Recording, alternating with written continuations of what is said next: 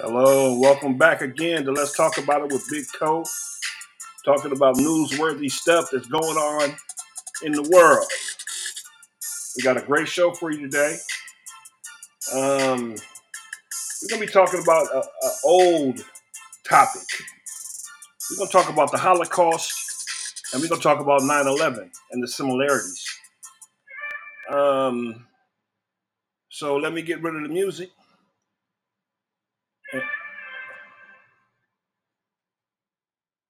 And we'll get started. Okay, so we're gonna start with 9/11. Um, I don't know if you remember, but a couple days before 9/11 um, started, there was an announcement made by Donald Rumsfeld. Sorry about that. There was an announcement made by Donald Rumsfeld, and here's the announcement.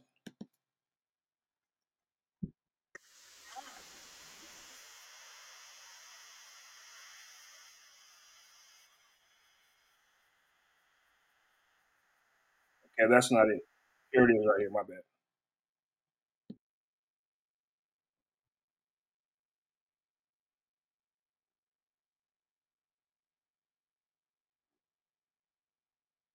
Two point three trillion.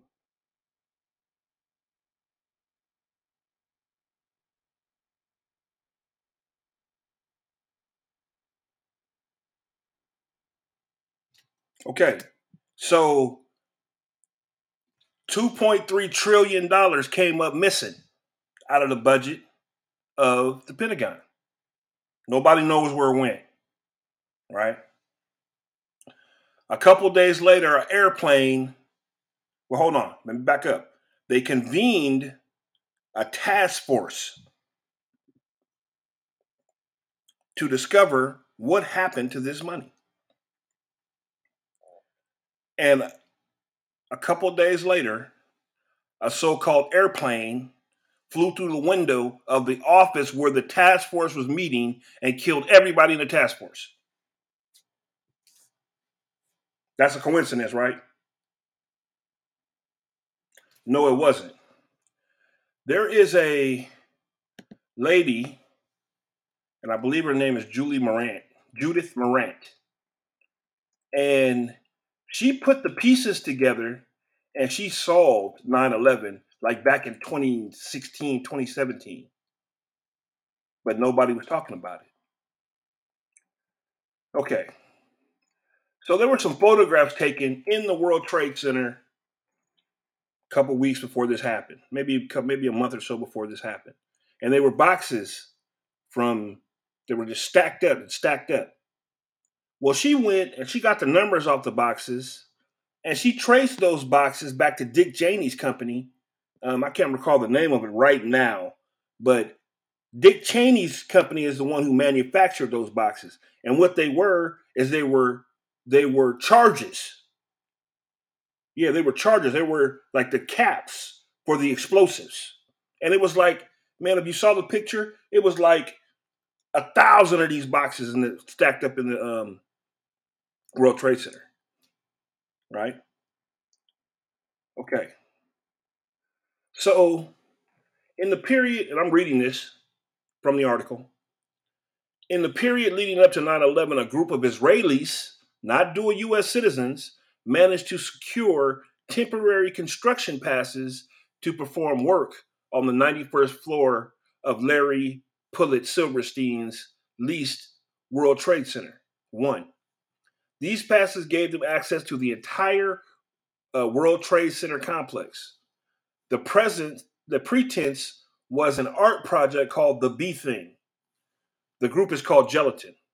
Note that the pass was valid for weekends. And then they show a picture of a pass that shows that they had complete access to both buildings.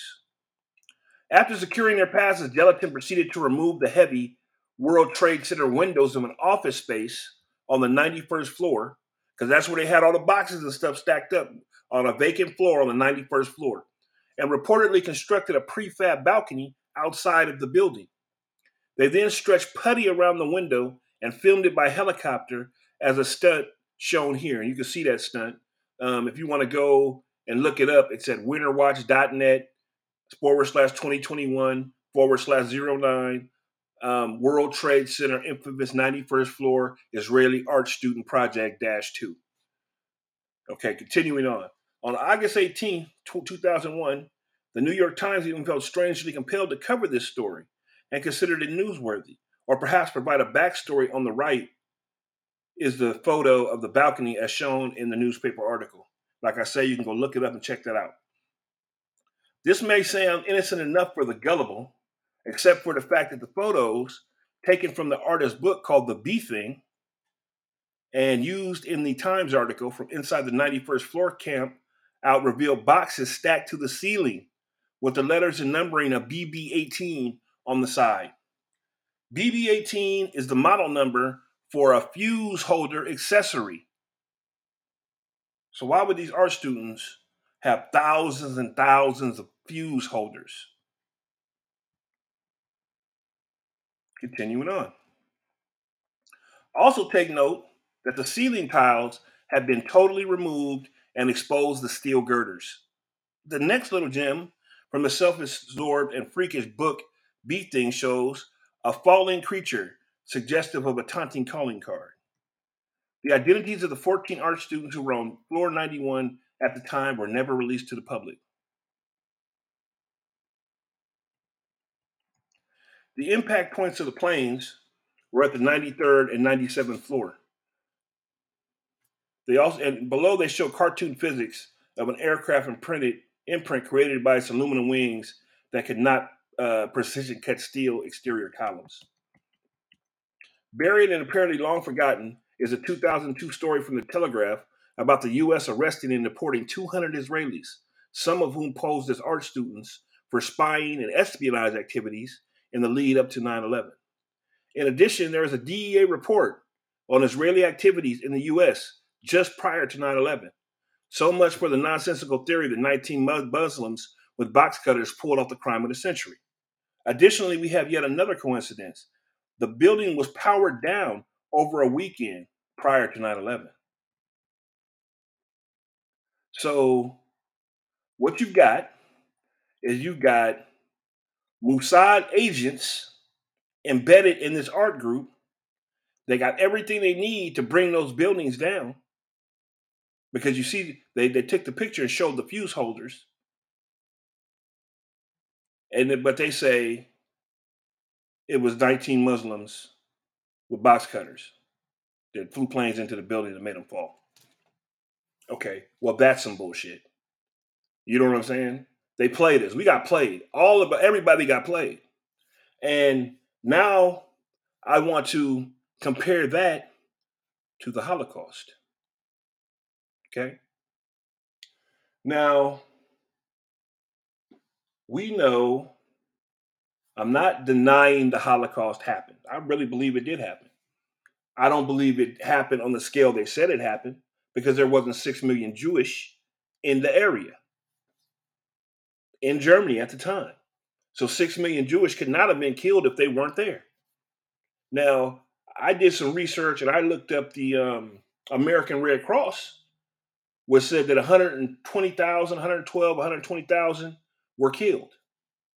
So there were some Jewish killed. But now let's look at how that whole thing started. Supposedly, some Jewish terrorists set fire to the German parliament, the Reichstag, and burned it down. And then Hitler used that as a precursor to go in and start snatching them up. And it was it was two pronged. The Holocaust was two pronged. Number one, they wanted to make it seem like those Jewish were persecuted according to the curses in Deuteronomy, started at Deuteronomy 28 15. All right? Because that would identify them later on as the children of Israel. But of course, their their persecution didn't have nothing on the persecution of the children of Israel. Right? And you can go read the, the curses in 28, uh, uh, Deuteronomy 28 15, that will tell you what the curses would be for the children of Israel, which would identify them as the children of Israel. Um, so it was two pronged. The second prong was it was a robbery. You got to remember, the Jewish over there was the one, the elites. They had all the money, they had all the art, they had all the, the wealth. The Germans were poor.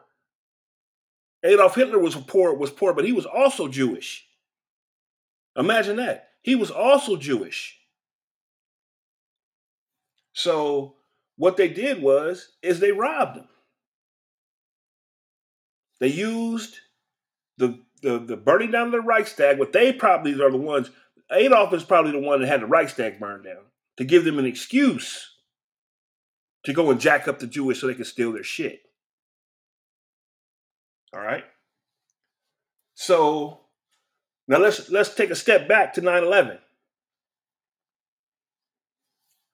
Obviously, obviously, the 9-11 situation was two-pronged as well. Okay. The first prong was they needed to cover up, make people stop thinking about that 2.3 million that came up missing. Because they pocketed that. Secondly, they blamed it on the Muslims so they could go over there and steal their shit, i.e., their oil. Okay? So it's the same playbook as the Holocaust. Now, let's let, us let us jump over to the Israelis because they use the same playbook too with Hamas, right? They say Hamas is shooting rockets at them, so they go over there and they they Holocaust the Palestinians using Hamas as the fall guy when it could very well be the Israelis shooting rockets at the Israelis. Because it seems like they just want to kill Palestinians. So it's once again, it's the same playbook. You create a monster, and then you go and you steal their shit. Because at 9-11, they wanted the oil. They didn't only want the oil, they wanted the heroin too. And when I the reason I say that is if you remember, um, this would have probably been 2009, 10, maybe, right in there somewhere. They were handing out oxycodone, synthetic heroin. They was handing that out like it was candy. You could go to a clinic and get 200, 300 oxycodone pills. No problem. Just pay the money and you can have them.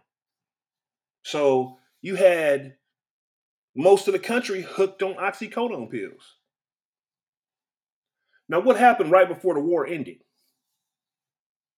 Wait, hold on, hold on. Let's go back. Let's back up. Did you know that the United States was over there paying the Afghanis to continue to grow opium? They wanted to stop growing opium, and the United States was over there, had their soldiers paying them to grow opium. Why? Why would the United States, who runs a war on drugs back home and puts more blacks, Mexicans, and, and um, American Indians in jail than anybody else in the world, pay the Afghanis to continue to grow opium, the main ingredient in heroin? I'm going to tell you why. Because when that war was over, there was a massive influx of heroin. And then they stopped giving out the pills. They said, "Oh, we have a we have a problem. They're giving out these pills and everybody's hooked. And so we're going to stop giving out the pills because of the health of this nation." But then so what do the people do?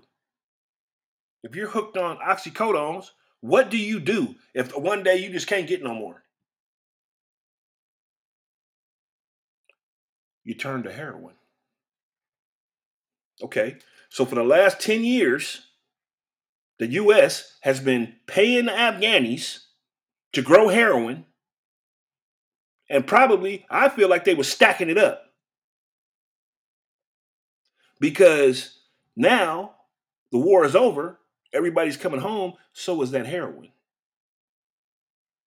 And they got a they got a prime and ready market for all that dope.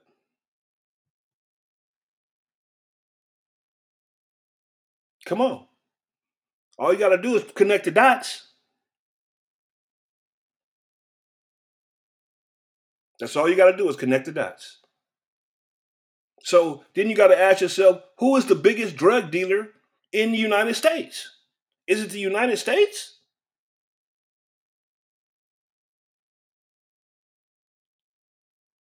Go back to the Iran Contra, where they where uh, Colonel Oliver North was bringing in more cocaine than the law allowed. He was a colonel in the United States Marine Corps. They have they, it's rumored that he was working for George Bush Senior.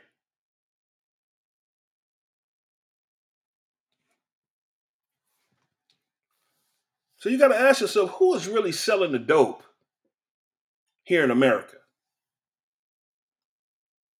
Who's doing it, man? Because it's not the black dude or the Mexican dude on the corner. They're not, they ain't got no planes and no boats to bring that shit in. I saw a meme on Facebook where a comedian said,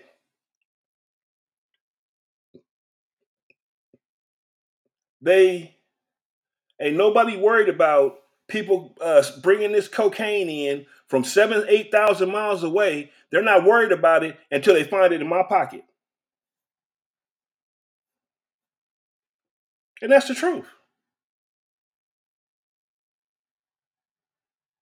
Who's the Who's the biggest drug dealer in America? Who's controlling that? Because it definitely ain't these these kids on this on the corners. They're not controlling it. They blame it on the cartels in Mexico, but it's funny how they don't shut them down. You know, there was a um,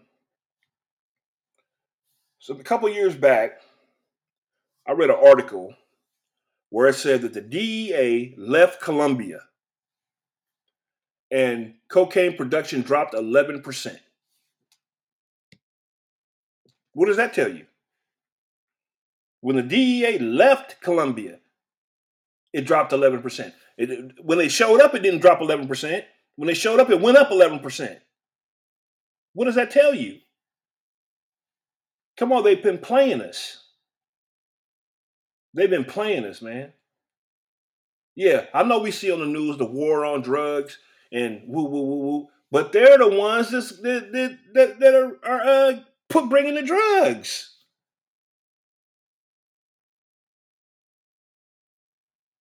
It's a trick bag. And all you brothers, young brothers and sisters, and and my young Mexican brothers and my young Mexican sisters, and my young uh, native brothers and my and my young native sisters, leave that shit alone, man because you helping them. You know what I'm saying? I know it's hard on us out there, man. It's hard for all our people.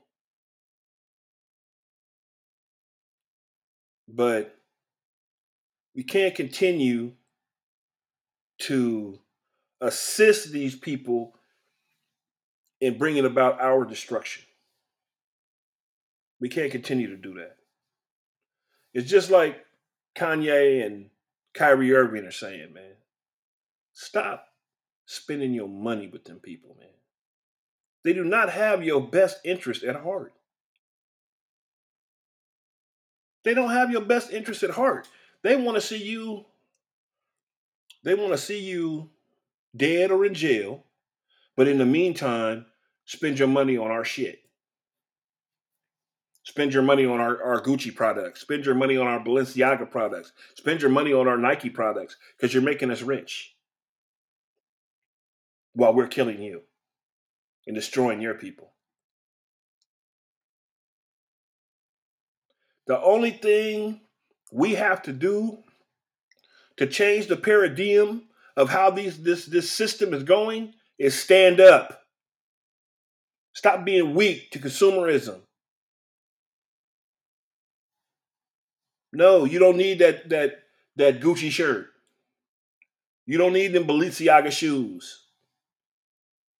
You know what I'm saying? You should be mad. You should be angry that these people have been playing us like this for all this time.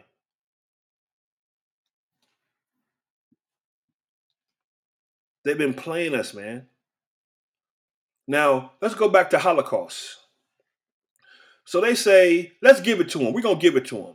They say that 6 million people died in the Holocaust.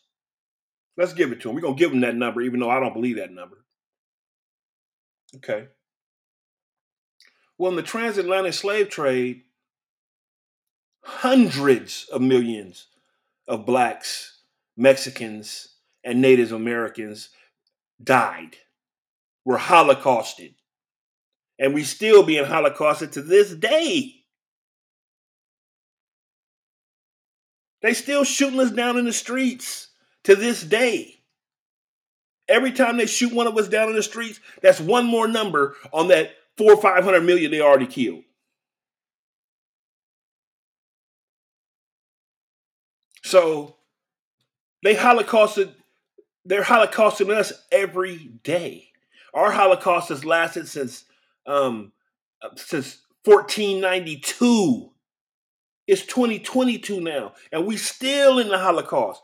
We're still in the ghettos. We're still getting killed by these people. We're still slaves. Since 1492, man. But they want to tell you never forget the Holocaust we we can't forget our Holocaust because it's still going on.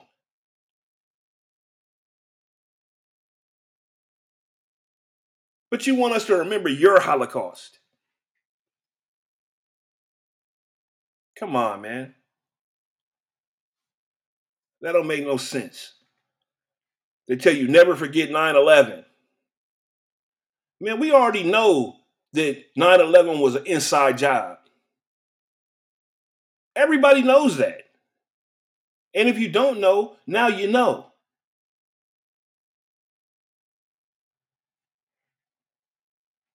Nine eleven was an inside job to cover up that 2.3 trillion they couldn't that somebody put in their pocket and walked off with. And I just saw on TikTok, I just saw that a video came out, and I saw the video, and it showed a missile hitting the Pentagon, not a plane. Just like when I saw it when it happened. If you go back and look at the videos of the so called plane that hit the Pentagon, I want you to look at the grass. The grass on the way up to the hole. The shit is beautiful. Looked like it was just cut that morning. Now you tell me that a big ass airliner hit the Pentagon, but it wasn't no oil burning on the grass? Where was the all the luggage with the baby dolls and the clothes and all that shit that you usually see at an airline crash? Because in Pennsylvania, there wasn't no there wasn't no shit like that either. There wasn't no luggage. There wasn't no oil and jet fuel stains. It was just a hole. It was just a hole. Go back and look at the photos. When they was picking up the plane parts, supposedly, it was a little piece of aluminum they was picking up. And you don't remember either. This is what you don't remember. Well, I'm going to see if you remember or not. At the Pentagon, after it hit, there was six highly decorated military people because they had their uniforms on and they had the gold on the eh, epaulets. You know, you couldn't really zoom in and see who they were because they was far off. But they came out carrying a wooden box, a long wooden box, big as a casket. Nobody knew what was in the box, though. We know what was in the box now. It was what was left of that missile. They got shot into the Pentagon. Yeah, that's what was in the box. And maybe you can find that picture online, but I'm pretty sure they scrubbed it by now. You know what I'm saying? But I'm definitely sure you could find the hole in the side of the Pentagon and see that didn't no plane hit the Pentagon. It was one hole. Come on, there is there is multi-ton engines on the side of two of them on the side of that plane. So even if the even if the plane went through the hole, where was the wings? Because the wings couldn't fit through the hole. Where was the two big? Where was the two big? Maybe not holes. excuse me. Maybe not holes in the side of the Pentagon, but them engines would have bounced off of that, that concrete building and left some kind of indentation. Where were those at? If a plane hit the Pentagon.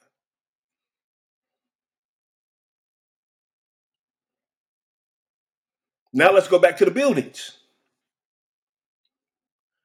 The buildings fell in a demolition footprint. And when I say a demolition footprint, is they pancake, they fell straight down.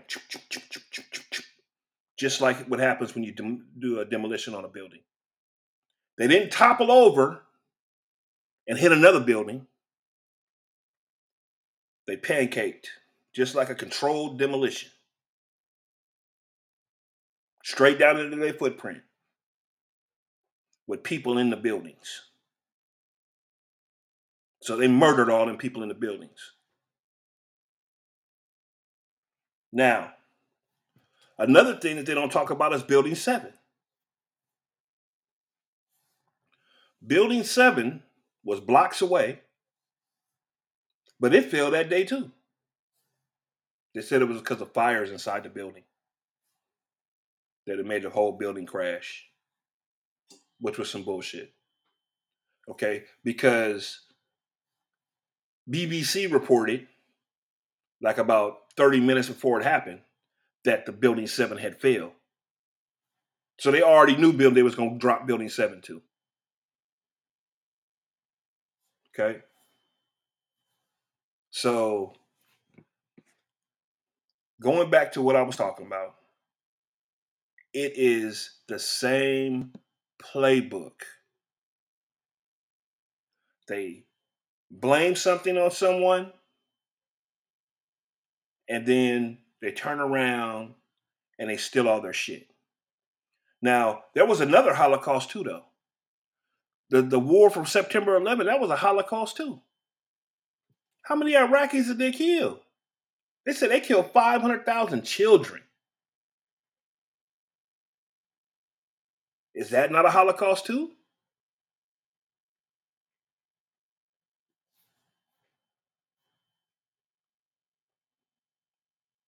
But my point is, we still in a Holocaust, man.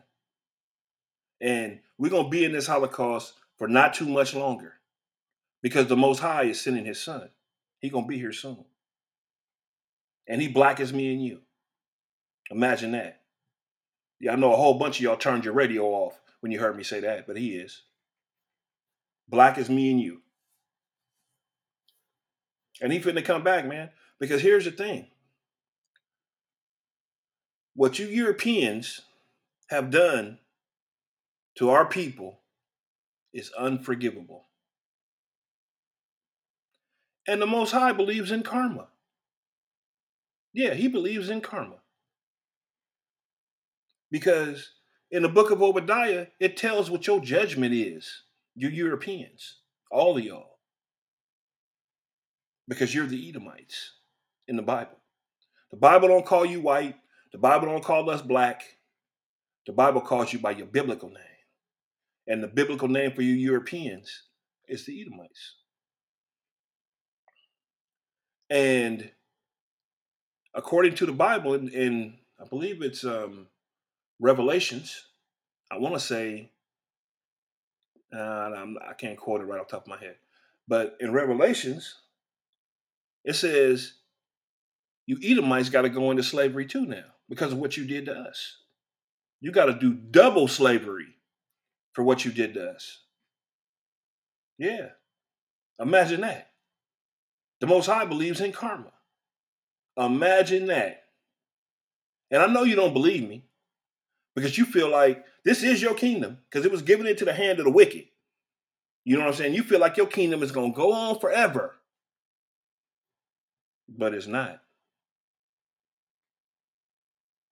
Nothing lasts forever. You ever heard that saying before? So, yeah, you got to go into slavery. All the nations that took crafty counsel against the children of Israel, according to Psalms 83, are going into captivity. You mark my words. You mark these are the Bible's words. They're not my words. Yeah. And I can't wait because I'm going to be breaking backs out when I get me some slaves. Y'all going to pay just like y'all did us. So, I mean, there it is there. There were a couple of stories this week that kind of got to me. One in particular. Hold on while I bring it up. A 10 year old boy who killed his mom. Um, this happened two days ago. Here's the headline 10 year old Wisconsin boy um, charges an adult in fatal shooting of his mother over Amazon order of a VR headset. Here is the story. Sad. A 10 year old Wisconsin boy has been charged as an adult with first degree reckless homicide after he fatally shot his mother, telling police he was upset she wouldn't let him buy a virtual reality headset on Amazon. The shooting unfolded at 6:50 a.m. November 21st in the 7400 block of North 87th Avenue, excuse me, North 87th Street in Milwaukee. Just a day later, the boy went on to buy an Oculus virtual reality headset on his dead mother's Amazon account and even asked his grandmother whether his package had arrived, according to the criminal complaint. His 44 year old mother, identified by NBC affiliate WTMJ of Milwaukee as Kiana Mann, was shot at close range. The bullet entered her right eye and exited the back of her head through her skull, the criminal complaint said. The boy initially told investigators that his mom woke him up at 6 a.m. and that he retrieved her gun from her bedroom and went to the basement where she was doing laundry, the complaint said. As he was twirling the gun around his finger, it accidentally went off, the complaint said. After he killed his mother, he went to a second story bedroom to awaken his 26 year old sister, who discovered their mother was dead and called 911, according to the complaint. But in later interviews with the police, the boy admitted he was not twirling the gun around when he shot his mom, the complaint said. He admitted that his mother would not allow him to have something from Amazon that he wanted to have. It said, and he admitted that he retrieved the gun because he was mad at her for waking him up at 6 a.m. when he usually sleeps until 6:30, and admitted getting his mother's keys to her gun lockbox the night before, according to the complaint. He went to the basement and took up a shooting stance, the complaint said. He said his mother walked in front of him when he tried to shoot the wall to scare her, and he admitted that he shot her in the face when she was approximately three feet away, the complaint said. He then put the gun in the living room closet and woke up his sister, it said. The complaint said the boy admitted to knowing that guns are dangerous and can kill people. Okay, well, you know, that's just that's just that's just pitiful. That's just pitiful. And I'm to tell you what the problem with that is. When the government came out with the rule that we could not whip our children, this is what you get. You get little thankless motherfuckers who feel like they're entitled to every goddamn thing they want. And when they don't get it, they lash out. And you know why he felt he could do that? Because wasn't nobody whooping his ass. So he felt entitled. He felt he felt there was nothing wrong with him getting that gun and shooting his mama. And then and then after that, to add insult to injury, he went ahead and ordered the VR headset. and called his grandma to say, Grandma, has it came yet? 10 years old. 10 years old and already a piece of shit. Imagine that.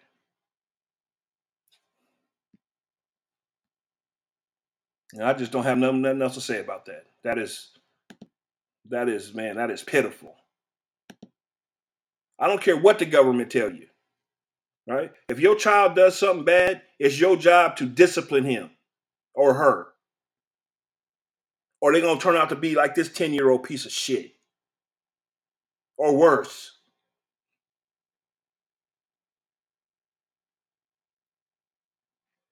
My mom whooped my ass if I did something wrong. She probably whooped my ass a little too much. You know what I'm saying? But she didn't have to worry about me shooting her in her eye when she told me I couldn't have no hostess ho hos.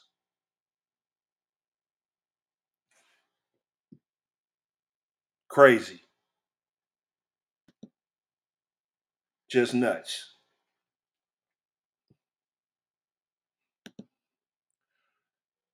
okay, so finally, I want to go over some crime statistics here in the United States. Um, I, am at the um, UCR.FBI.gov crime in the U.S. The latest one they have is 2018, so they're missing a couple years so far, but this is the one we got to work with, so this is the one we're gonna work with. So what these crime statistics do is they list the crime, and then they list the crime activity by race, right? And the reason why I want to go over this is because of that familiar story they tell that blacks, Mexicans, and Native Americans drive crime across this country, which is utterly false. Utterly false. But that's what they got all these people believing. So let's look at the crime statistics and let's see who's driving crime across this country. Okay, so the first um, category is murder and non-negligent manslaughter. In 2018, there was 8,957 murders or non-negligent manslaughters in the country. Um, so the first category is the whites. The whites, according to this statistic, were responsible for 3,953 murders in 2018. Now, black African Americans, we edged them out a little bit because it says we were responsible for 4,778 murders. But I mean, according to players, it's tied up. You know what I'm saying? Okay, uh, American Indian or Alaskan natives, they were responsible for 105. Asians, 94. Native Hawaiians or other Pacific Islanders, 27. All right. So, and then we got Hispanic or Latino, 1,473. Okay. So, in that category, black folks kind of won with the 4,778. But it's not too far from the 3953 for the white Americans. So let's go to rape. There were 18,776 rapes across the country in 2018. Of that 18,776, 12,794 of the perpetrators were white. Hmm. Black or African Americans, it was 5,376, less than half of what the Europeans did. Um, American Indians were 676, Asians 641, Native Hawaiians 260, and man, the, the Hispanics and Latinos, hold on, her rate was 4,090. So the whites win that one. They're driving rape by double of any other race. Um, robbery. There were 66,789 robberies in 2018. Of that, whites were responsible for 29,025, and we edged them out on this one too. Uh, blacks or African Americans were 36,187. American Indians were 676. Asians were 641, and Native Americans were, uh, excuse me, Hawaiian, Native Hawaiians, and Pacific Islanders were uh, 260, and Hispanics and Latinos, it looks like it was 12,823. Okay, let's go to aggravated assault.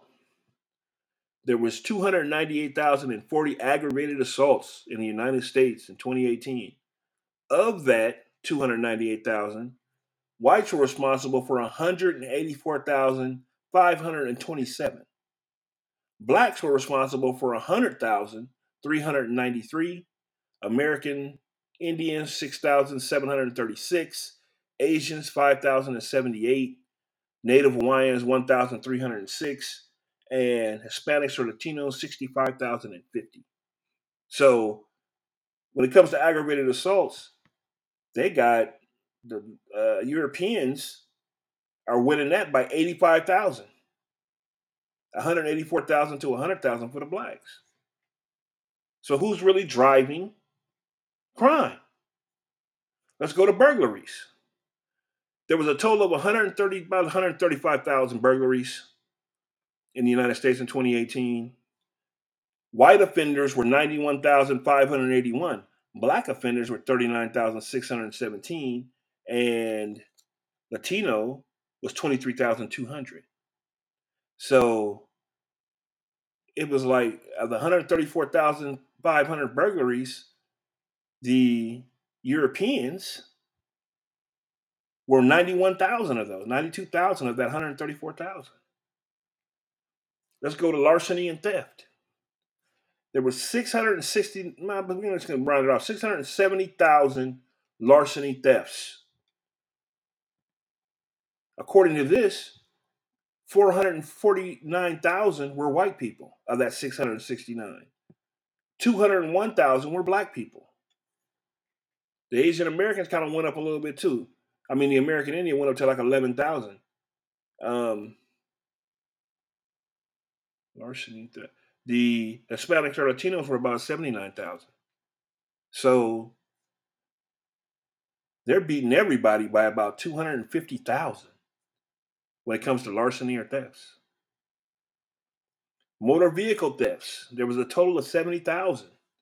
Of that 70,000, 45,000 were white who did the thieves, who did the car thefts.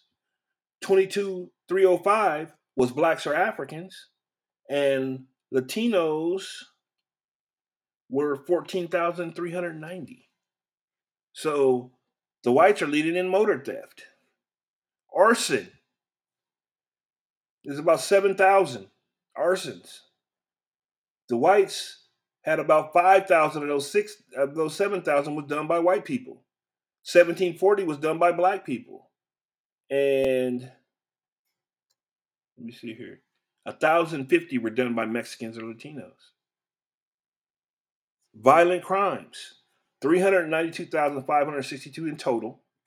Of that 393,000, whites are committed 230,000 violent crimes, whereas black Americans committed 146,000 violent crimes.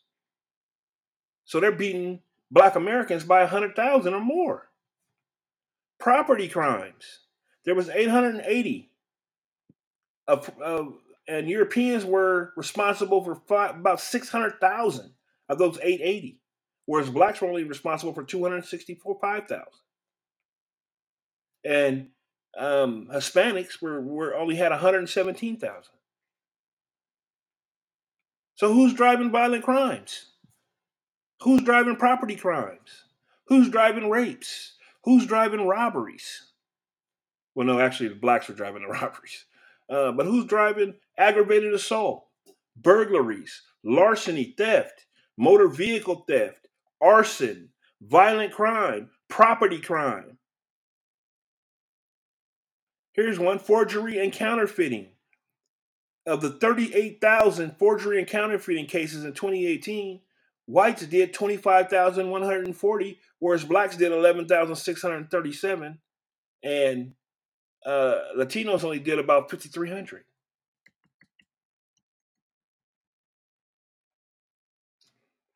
So who's driving crime? It's not us.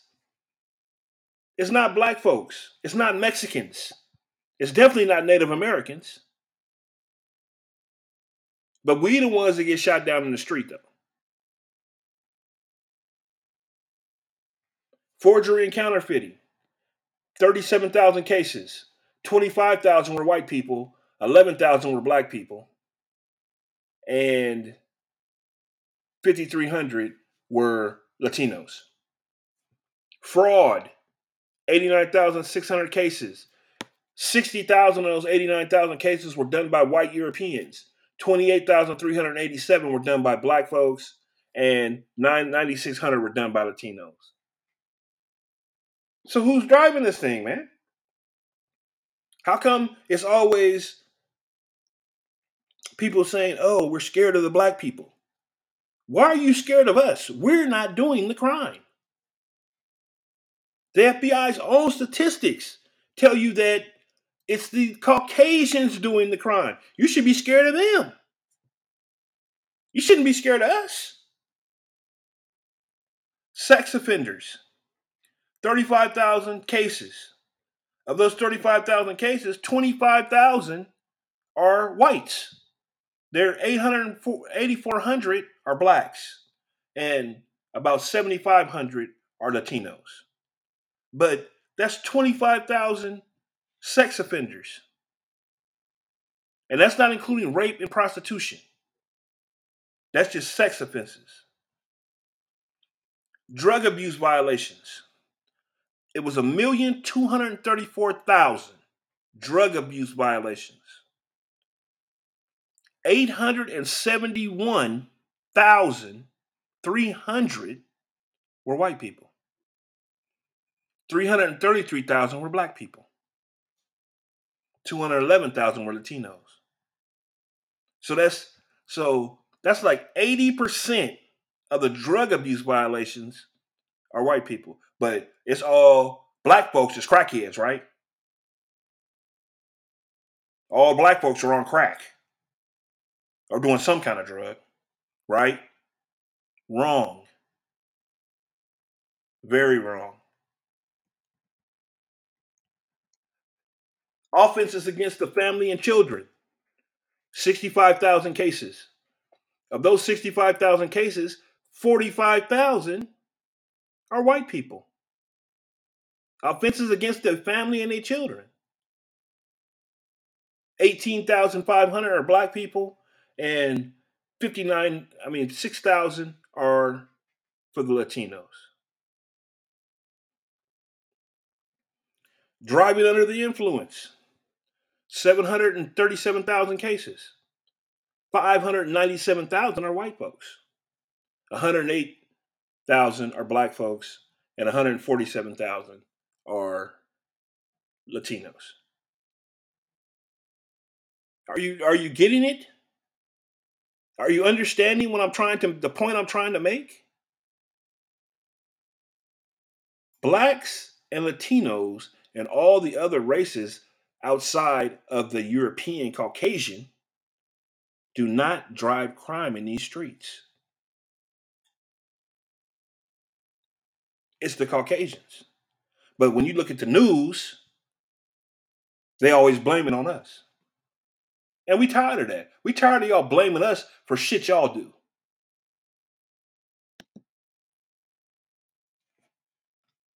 We tired of y'all blaming us for shit y'all do. So I'm gonna leave it right there, man, because this is kind of making me mad. but hey, I want to thank you for tuning in to Let's Talk About It with Big Co.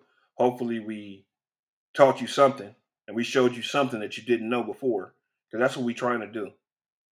We're trying to bring about that change. And to all my fellow Hebrews, you know what I'm saying? All we got to do is stand up. Once we stand up, we win. Um, so Kwam Yasharala, all praise to the Most High. This is Big Co signing off.